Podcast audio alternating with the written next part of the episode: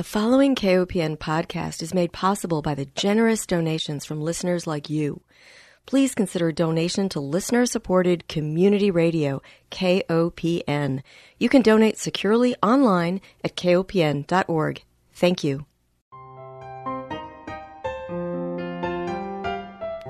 Hi, welcome to Food Sleuth Radio, where we help you think beyond your plate. I'm Melinda Hemelgarn, a registered dietitian and investigative nutritionist on a mission to connect the dots between food, health, and agriculture and find food truth. And today it is my honor to welcome Mister Carmen Fernholz. He's an organic farmer based in western Minnesota, in Madison, Minnesota. He grows four hundred fifty acres of certified organic grains. He has been farming since nineteen seventy-two. I'll do the math for you. That's forty-eight years. And since nineteen seventy-five, he has been a certified organic farmer. He has a wealth of knowledge about cover crops, weeds, and fertility management. He is the vice chair of O-Farm, which is a farmer-led grain marketing cooperative. He was the MOSES Farmer of the Year in two thousand five, and I had the privilege of serving with him on the MOSES board for several years. MOSES stands for the Midwest Organic, Sustainable, and Education Service. Mister Fernholz has worked on research projects with the University of Minnesota. He is most known for his organic integrity. Carmen, welcome. It's so wonderful to have you with me. Well, thank you, uh, Melinda. I really appreciate the opportunity to visit with you. Well, we had a long time together on the MOSES board, and I've often said that organic farmers have been some of my best teachers in helping me, a consumer educator and a nutritionist, make those connections between how we grow our food and the quality of the food and therefore public health and environmental quality. I want to know how you made the switch or why you made the switch in nineteen seventy-two from what I'm assuming is conventional farming to organic farming. Well, I, I can be brief about it. First of all, when, when I did graduate from college, I had a had an English degree but taught school for about five or six years. But when I was growing up, my parents got this publication from Rodale called Organic Gardening and Farming.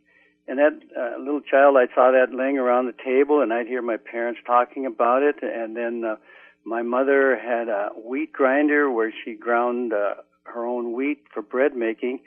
And Dad would grow the wheat in the field, but the wheat that he used in the house never got sprayed. The garden never got sprayed. And so that was a message that when I did have the opportunity to go farming and left the teaching field, these thoughts started coming back to me. And so after doing conventional farming for about three or four years and getting myself situated, I started thinking in these terms and decided to uh, move in that direction.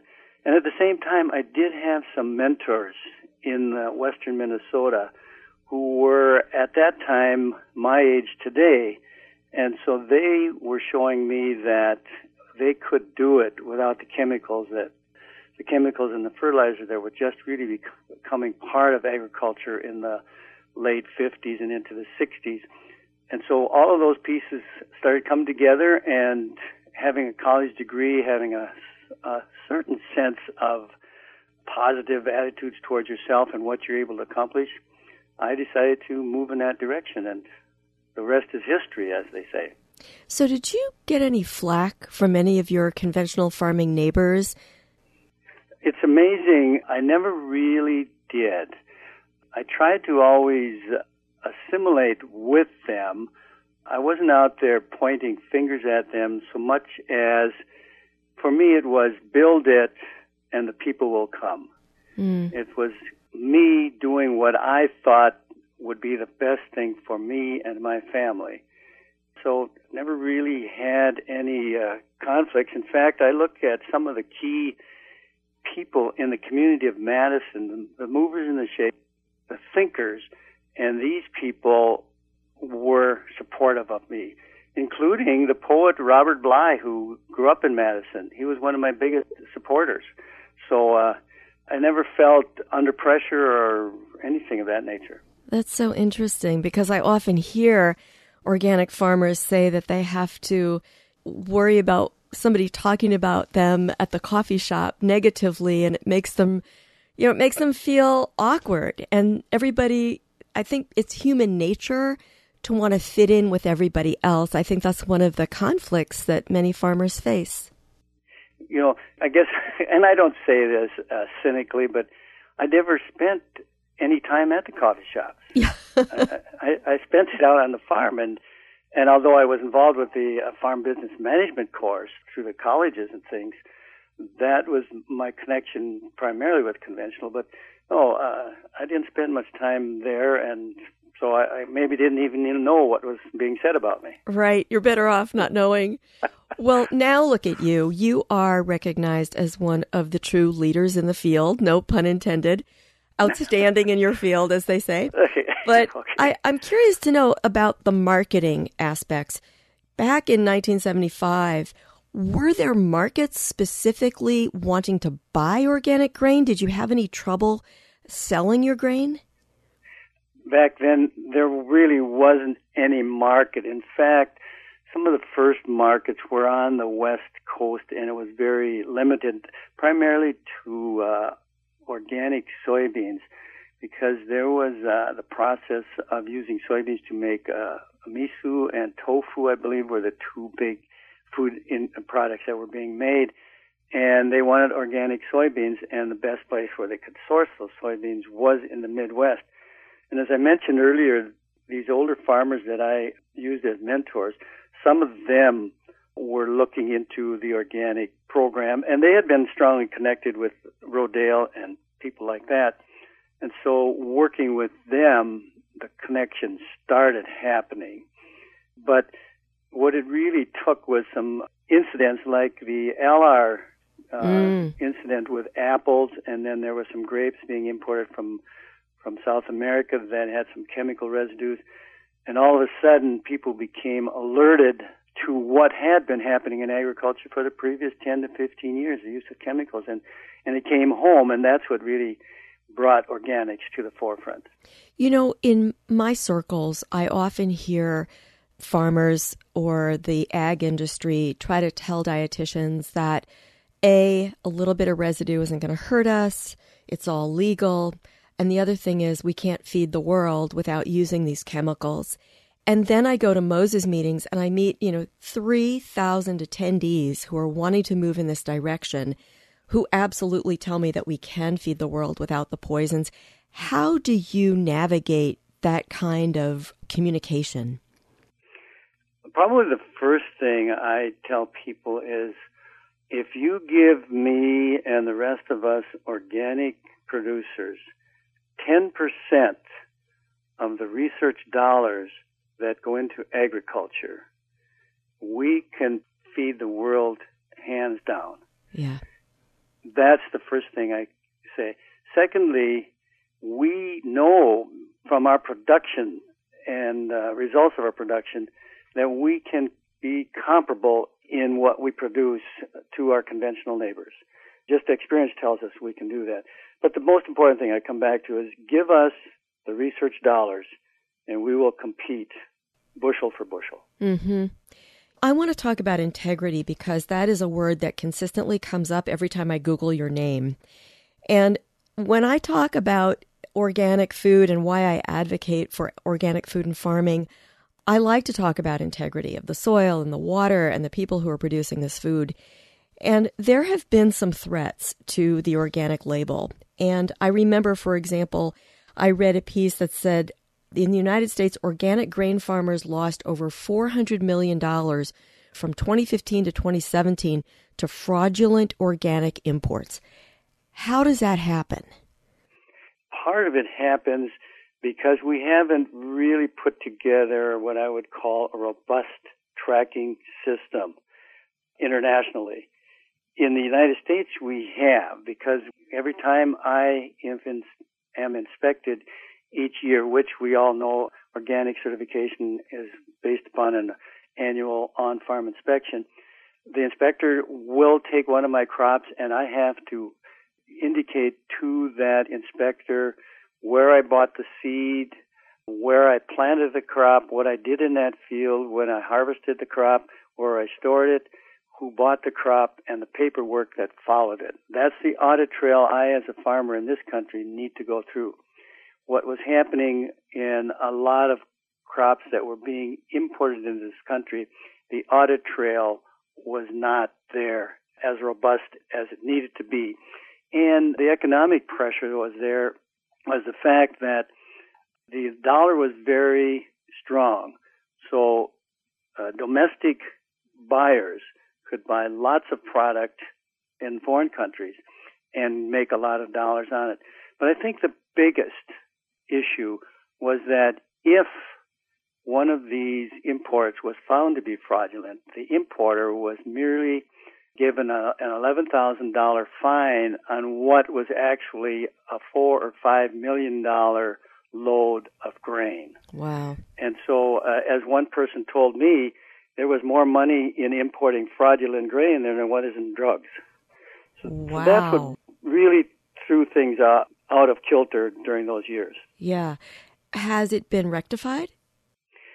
It's in the process. The uh, uh, N O S B is just released the what they're calling strengthening organic enforcement, and they're working to work together with Border Patrol on watching and checking what is being imported. They're following the audit trails a lot stronger, but a lot of work needs to continue to be done. Mm-hmm. Are we not growing enough organic grain in the United States that we have to import it? That's a question that I'm never quite sure what the answer is. A lot of uh, the buyers will say they can't get enough grain, and yet uh, they will go and find grain from a cheaper source and actually undercut the economic stability of our domestic growers. So if it's really a fact that there isn't enough domestic grain, then logic would say that the buyers should be paying more to enhance the situation and incentivize domestic production of the grain. But that's not happening like it should. And so to give you a yes or no answer, it's really difficult to say. But I don't think the shortage is as critical as it is. And I say that again because when I uh, work with our O-Farm marketers, and we talk twice a month on conference calls, they tell me how much organic corn, for example, and that's domestic organic corn, but buyers not willing to pay what it should be worth.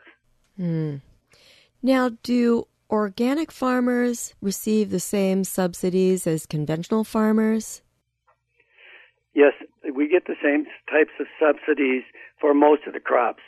We can operate under the same crop insurance programs, anything like that, where we do sometimes get, I guess I don't know for sure how to say it, but where we sometimes miss out on subsidies is some of the conservation crops that we grow.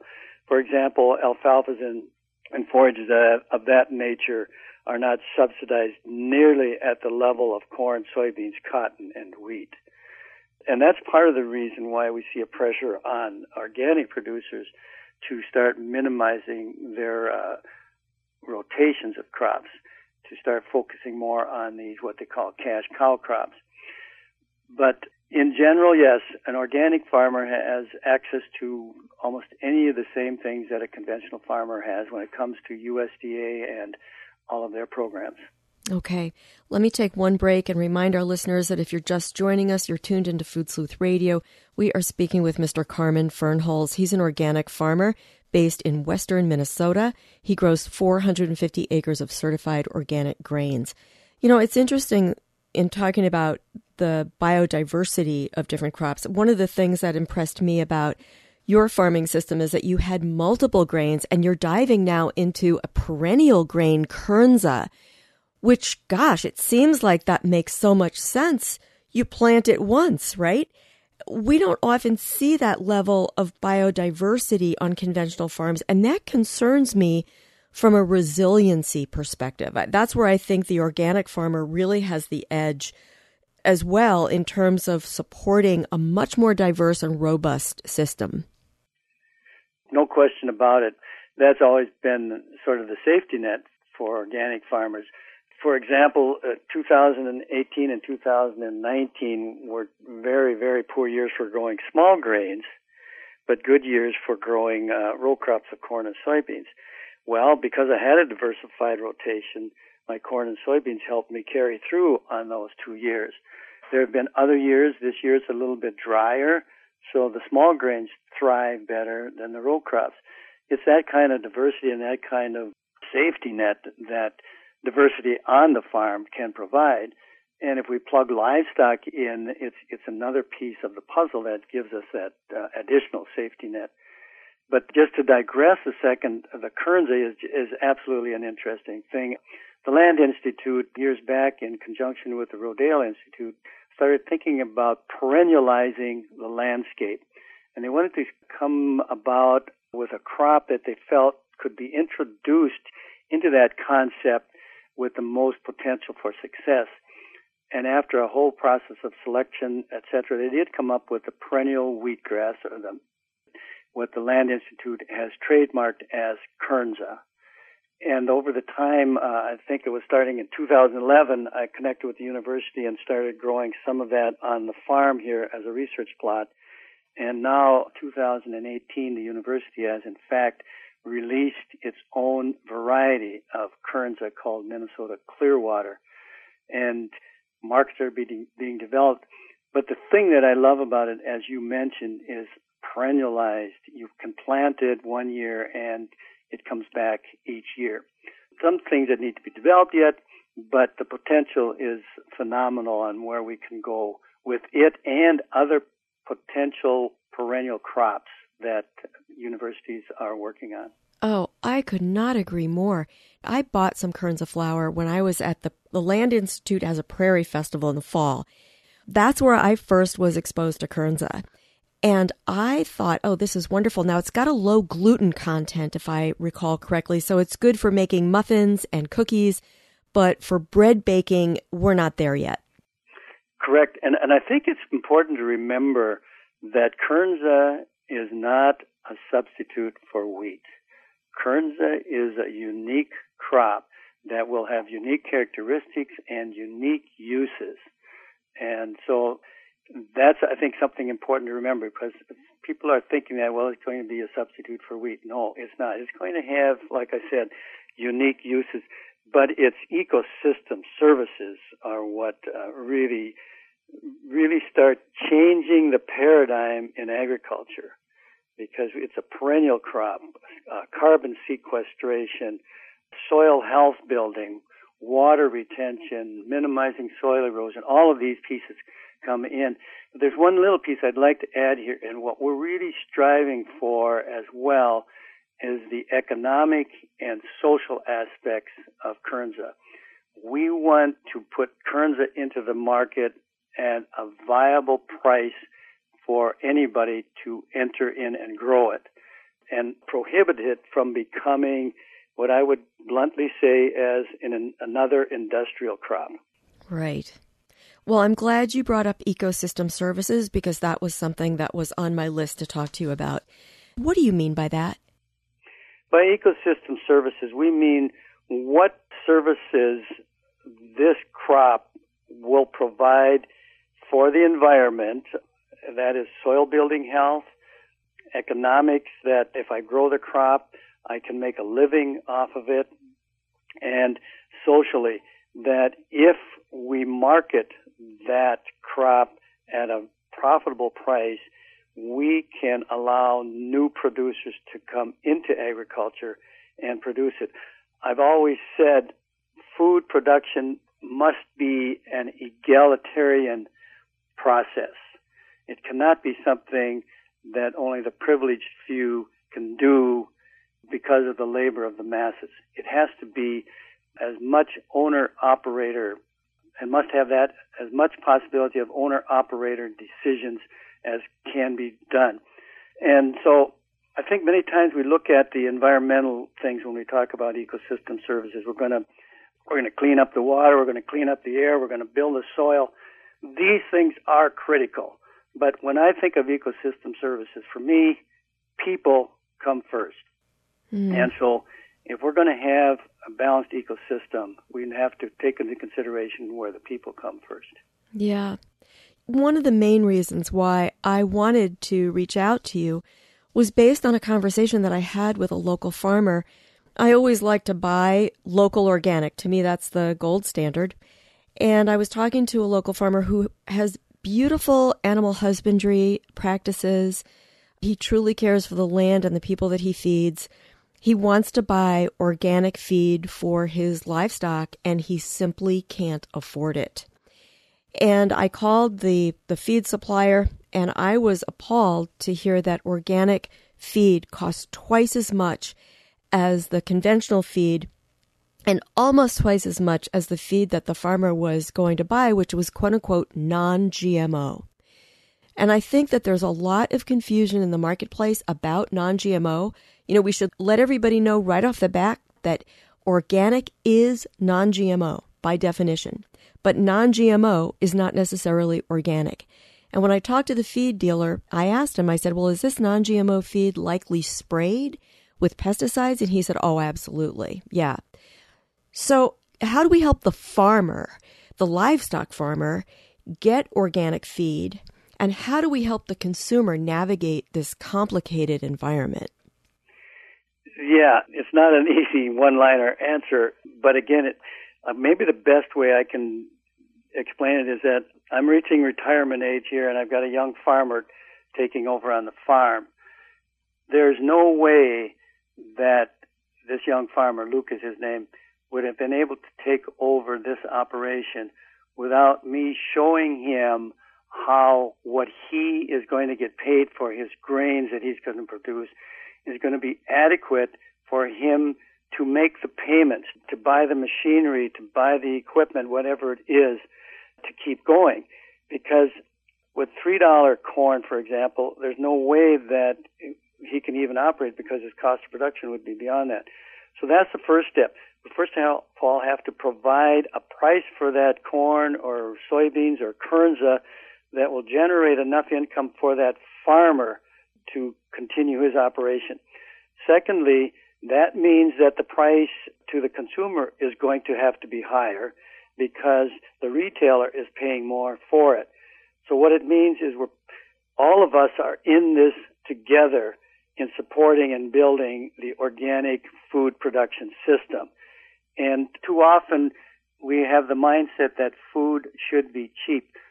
No, food has to support our society because that's the most important thing that we're dependent upon. And if we don't generate the income to support all of this infrastructure of society, parts will deteriorate. Infrastructure, public safety, roads, highways, churches, all of these things will not be supported. So that's why organic feeds are going to be twice as much as conventional feeds. But on the same token, that farmer who's feeding that organic feed should be able to get twice as much for the livestock when he sells it. And the consumer then has to realize why they're paying that for the food and how that supports the total society.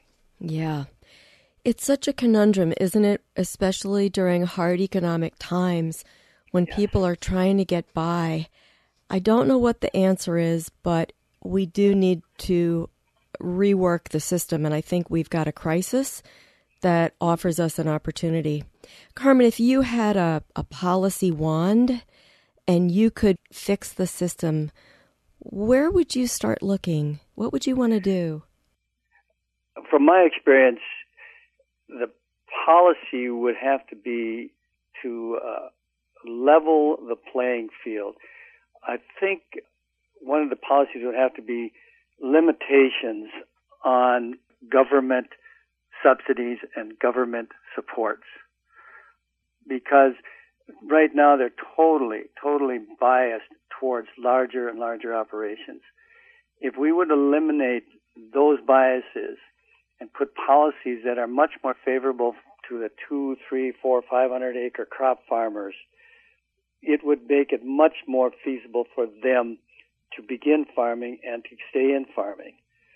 Because what happens is the competition for cost of production becomes so tight, the margins of profit become so tight, the larger you become in your operations. And so uh, just briefly to say it, if I can make two dollars a bushel profit on corn or soybeans or whatever it is on my four hundred acres, but a ten or twenty thousand acre corn or soybean wheat producer only needs to make fifty cents a bushel. Mm. That's where the margin comes into play. And so uh, the buyers are going to go to that larger producer because they can get the raw product cheaper. Wow. That's what the story is all about. Yeah. And that brings me to a point you made in an interview. You cited Wes Jackson for a quote that organic is funded on principles and we need to increase the eyes to acres ratio. Explain that. Yes, I've lived by that forever. Uh, diversity is not only in crops, but diversity is in the eyes that watch over those crops. And the more eyes we, you have watching over those crops, the more ideas come forth, the more understandings come forth, and the more intimacy is created between that person husbanding that soil and appreciating the crop and realizing what it is that it takes to produce that. And so that's why we look at the need for more people doing food production. And that in turn means that we can have more people up the chain involved in the food system. And so it, it comes back to diversity is more than crops. Diversity, most importantly, includes more people raising the crops. And that would certainly create a healthier rural community situation where now, you know, we drive through so many rural towns that look like they're just crumbling and they don't have the integrity that they once had. Absolutely, absolutely. And and I don't think we realize how many people would really love to grow food. Mm. But the opportunity isn't there, financially, if nothing else. But if we can uh, generate the income we and create the opportunities like I think I've done for Luke, we know that the rural communities are going to once again thrive. We know it'll happen. It's just we don't let it happen at this point. Thank you so much, Carmen. In closing, I want to thank our listeners for joining us. I want to remind everyone that Food Sleuth Radio is produced by Dan Hemmelgarn for K O P N Studios in beautiful downtown Columbia, Missouri. Most of all, I want to thank my guest, a farmer with great integrity, Carmen Fernholz, organic farmer based in western Minnesota, that's Madison, Minnesota, where he grows four hundred fifty acres of certified organic grains and now is transitioning and letting a young farmer take the reins. Thank you so much, Carmen. I'll provide links to your wise interviews as well. Thank you, Melinda, and keep up doing the great work you're doing.